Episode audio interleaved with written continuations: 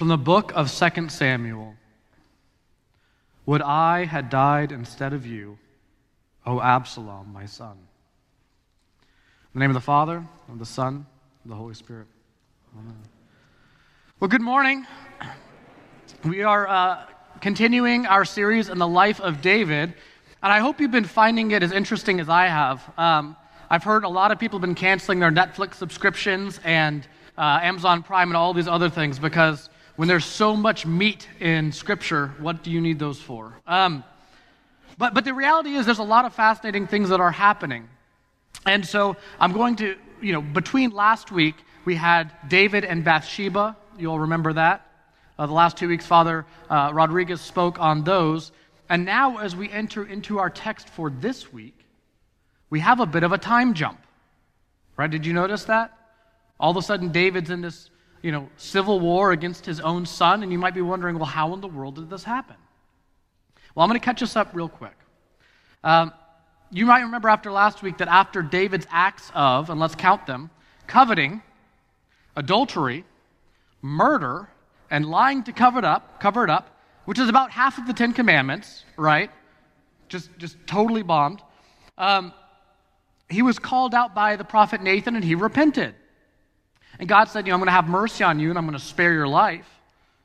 But there's going to be a series of consequences. And so there was a series of prophesied consequences as to what was going to happen. You remember these? There was three of them.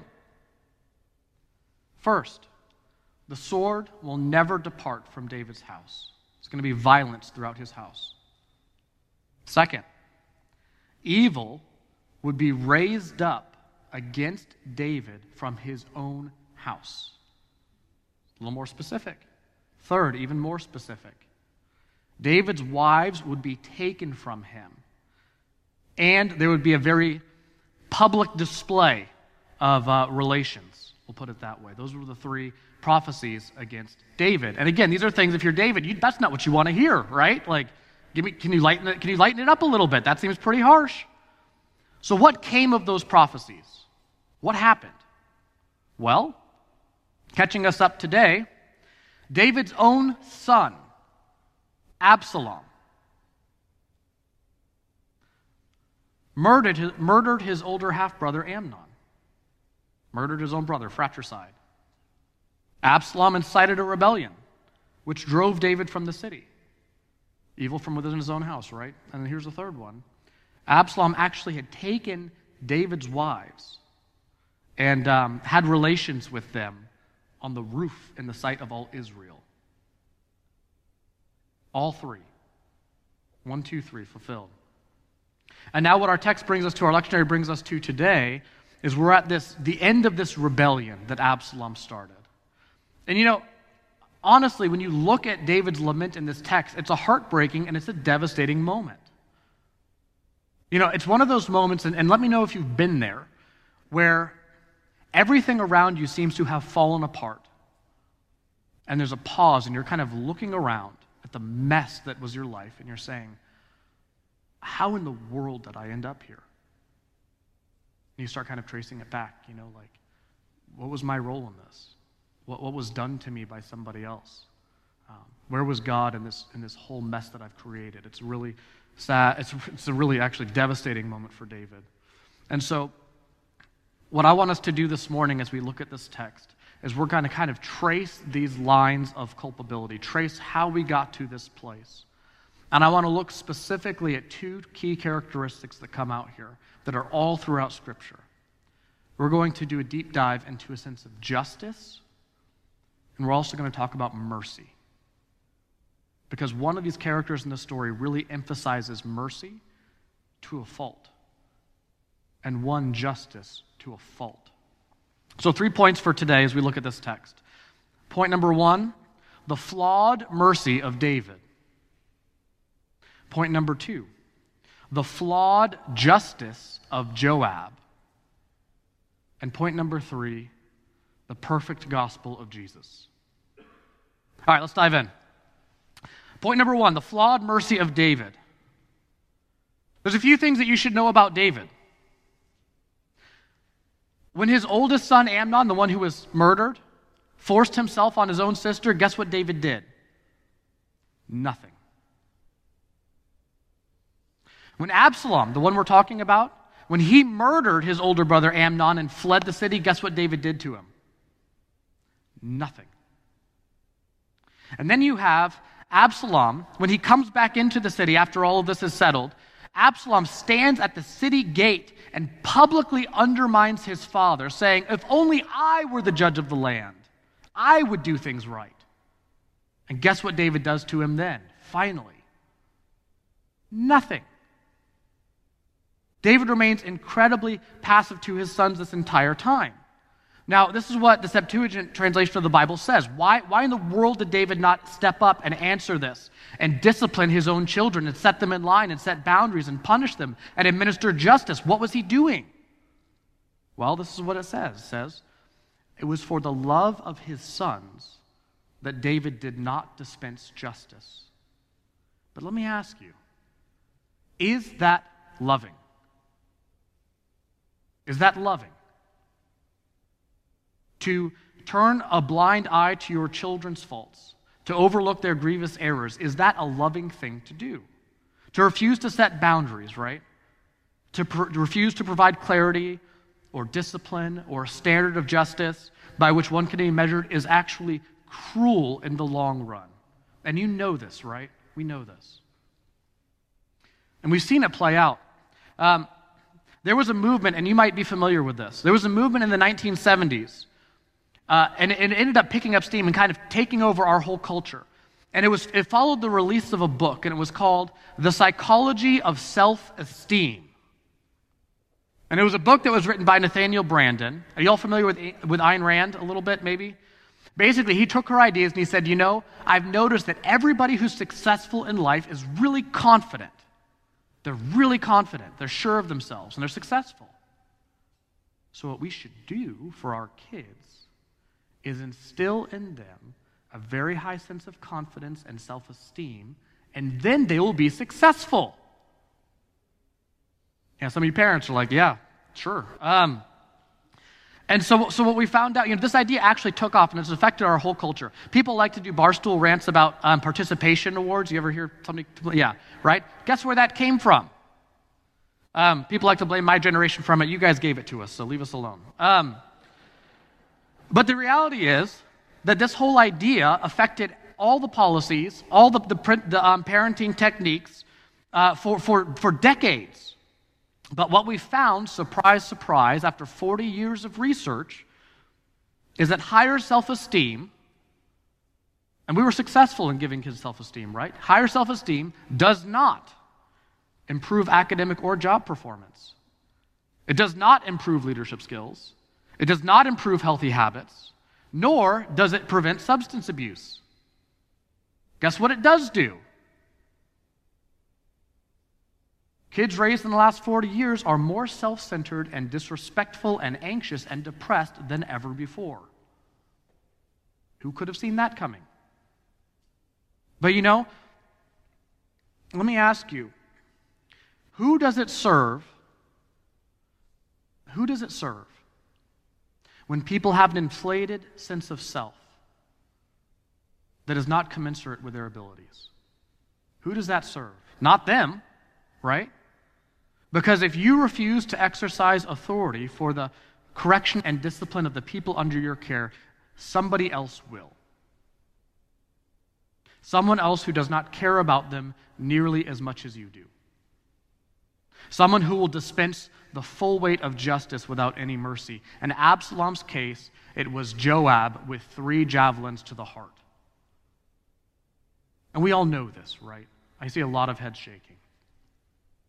Now, granted, this is an extreme example, but the reality is the world will teach people under your care what you don't. And that's not just kids, right? That's nieces, nephews, even employees. The world will teach them what you don't but it may not be as gentle in handling them. And so you might wonder, right? Well, we're Christians. How does a Christian take care of people that are under their care? What about mercy? Aren't we to extend mercy? Isn't David just showing mercy to his sons by refusing to act? Well, here's the thing that people often forget about mercy For an act to be merciful, and I want you to stick with me on this. For an act to be merciful, it requires a standard of justice. Without that standard, mercy ceases to exist and instead becomes license. And here's what I mean. Let me break this down for you. My kids are really into Hot Wheels cars right now. Asher actually just had his birthday party yesterday. Um, he is now three, which he does with the most extended fingers you can possibly. I can't even do it as wide as he does. Um, but you know, people ask him, what does he want? Well, he loves Hot Wheels cars, right? That's most kids.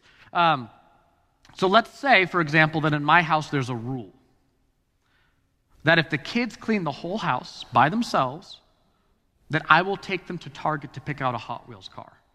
Cheap labor, right? Those things are a buck. It's a great rule. Um, but say one Saturday, they work really hard, and like they work really hard, but the timer goes off. You know, they're out of time. They don't finish. But I saw all their effort, I saw them work. I said, you know what? I'm just going to take you this time anyway.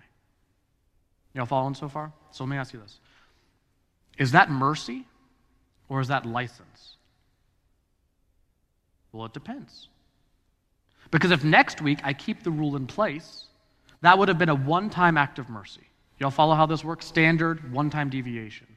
But if I destroy the rule, if I destroy the standard of justice after that, if I abolish it, well, now it's become license for my boys not to do what's required of them. Right? And we, we have now transformed our little family system from one of earning and appreciation to one of entitlement and ingratitude. One rule shift. You know, mercy, requ- mercy requires justice, just as exceptions require a rule. And all mercy is no mercy at all. And it's interesting. That's how God works with us. There's, this is off the cuff, so I can't remember what book it is. I think it's Hebrews that said that God disciplines those he loves. And this is how God works with us to form and stay with us and transform us and be engaged and involved in our lives. You know, it was St. Thomas Aquinas who once said that mercy without justice is the mother of dissolution. That is immorality. That's the mother of immorality when you have mercy without justice. Because all of us are born believing that this world is ours for the taking. And without appropriate boundaries and discipline and moral constraints, and even external voices of opposition that we should not cancel, uh, we will take whatever we can and we will resent bitterly whatever we are deprived of.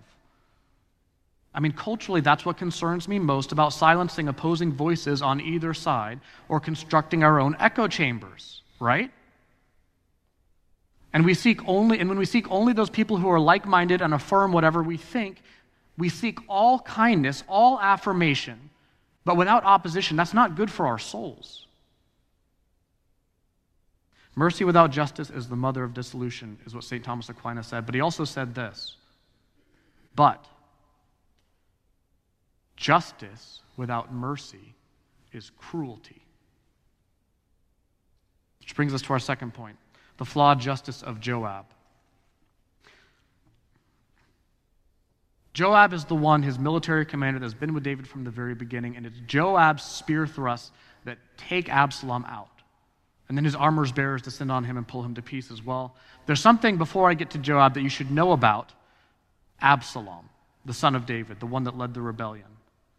He had it coming. Frankly, he had it coming. You see,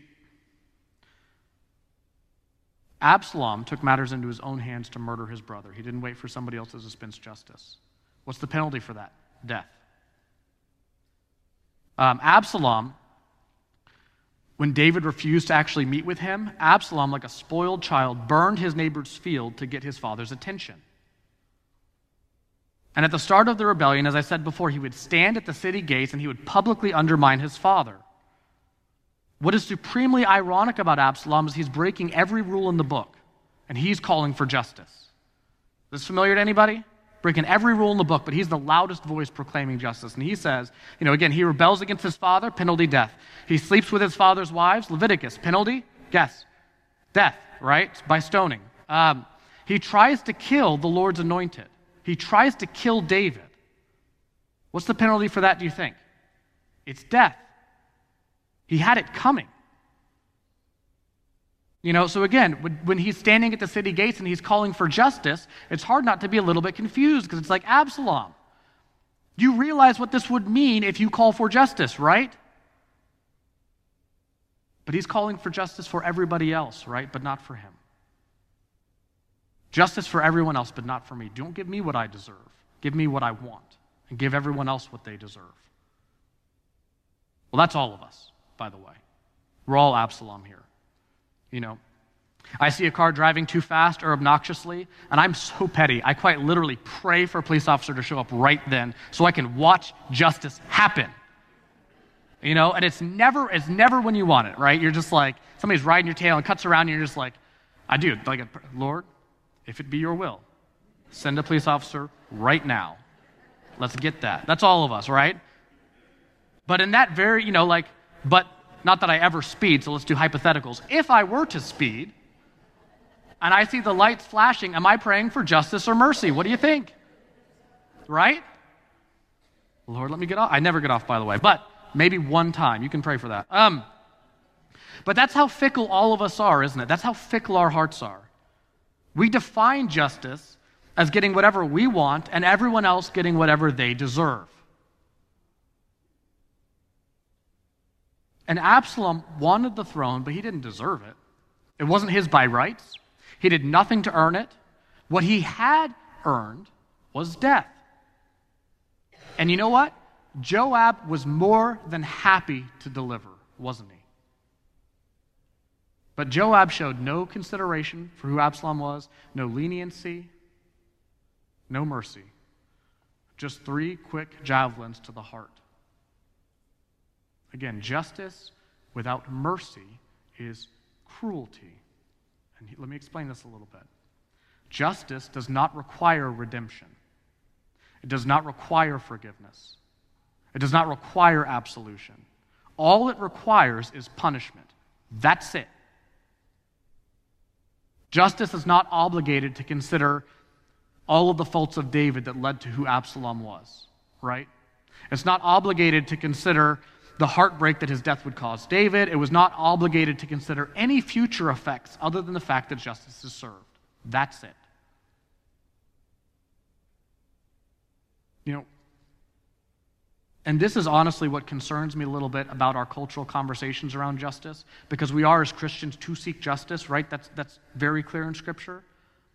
But a lot of the cultural conversations we're having around this idea of justice, at least the loudest voices that I'm hearing in those conversations, don't speak about forgiveness, and they don't speak about absolution, and they don't speak about mercy. In fact, if they use the term mercy at all, it's not for the oppressors, but for the oppressed. That concerns me. It concerns me. Justice without mercy is cruelty. And you know, like Absalom, we all call for justice, but we ought to be very careful about our own standing.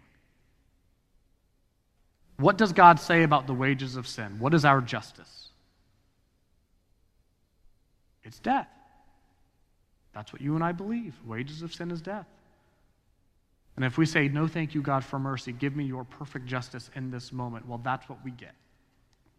Which brings us to our third and final point the gospel of Jesus. So David was all mercy, Joab was all justice and both caused a lot of damage. You know, when the dust settles at the end of this rebellion, Absalom was dead. The full weight of justice had been dispensed. And David wept and he grieved and he cried out for the loss of his son, which, by the way, is exactly what you or I would have done. Granted, the son was unrepentant, he was a murderer, he was in full rebellion against his father, but he was his son nonetheless. You know, if we can rightly judge David for too much mercy and leniency earlier, I think it would be hypocritical for us to judge him in this moment of heartbreak. For what parent would not grieve the finality of this judgment? You know, it's fascinating. There's this moment in the New Testament that directly aligns with this. Jesus in Matthew 23, he's been preaching and preaching and preaching and loving and caring for people. And he's standing outside overlooking Jerusalem. And he looks over and he says, Oh, Jerusalem, Jerusalem. You know, you who kill the prophets and stone those who are sent to you, how often would I have gathered you under my wings as a hen gathers her chicks, yet you were not willing? Behold, your city is left to you desolate. That's the heart of God for his people. That's the heart that David had for his son. That's why scripture says, right, that David was a man after God's own heart. The problem with David is that he didn't understand the concept of justice and mercy and how they intertwine and how they meet and how God makes this perfect union. You know, unlike David, God knows that to maintain justice, an act of mercy has to be paid for. If my sons don't finish cleaning the house, who has to do it? Somebody does, right? An act of mercy has to be paid for by someone. There is an accounting for forgiveness, a debt that is incurred, and because if you don't pay for your sins, someone has to. God understood that. Unlike Joab, God also loves us. He has a father's heart for us. That's why the Bible says that God disciplines those he loves. It's so that we don't fall away and face final judgment. It's also why God, in his mercy, pays the debt that we could not by Jesus' death on the cross. You know, the cross, the gospel that we love, the gospel that brings us all together, is this perfect wedding of justice and mercy. The only way that God can remain who he is as a just God and yet show mercy to those whom he loves. You know, and like David, we're all heirs of the promise of God. We're all children of God. And we're not always preserved from the consequences of our sins, are we? We're just not. That's not the way the world is set up. But for those who are in Christ, we, like David, are preserved even through them to eternal life because of the work that God has done for us. The perfect meeting of justice and mercy. And I pray for us, you know, there are always going to be those in this room who are more aligned with mercy and more aligned with justice. And as Christians, if we're going to demonstrate the full heart of God, we have got to get in touch with that part of ourselves that Jesus demonstrates for us. To bring this love and this message out into the world in a way that brings hope and healing and unity with God. Let us pray.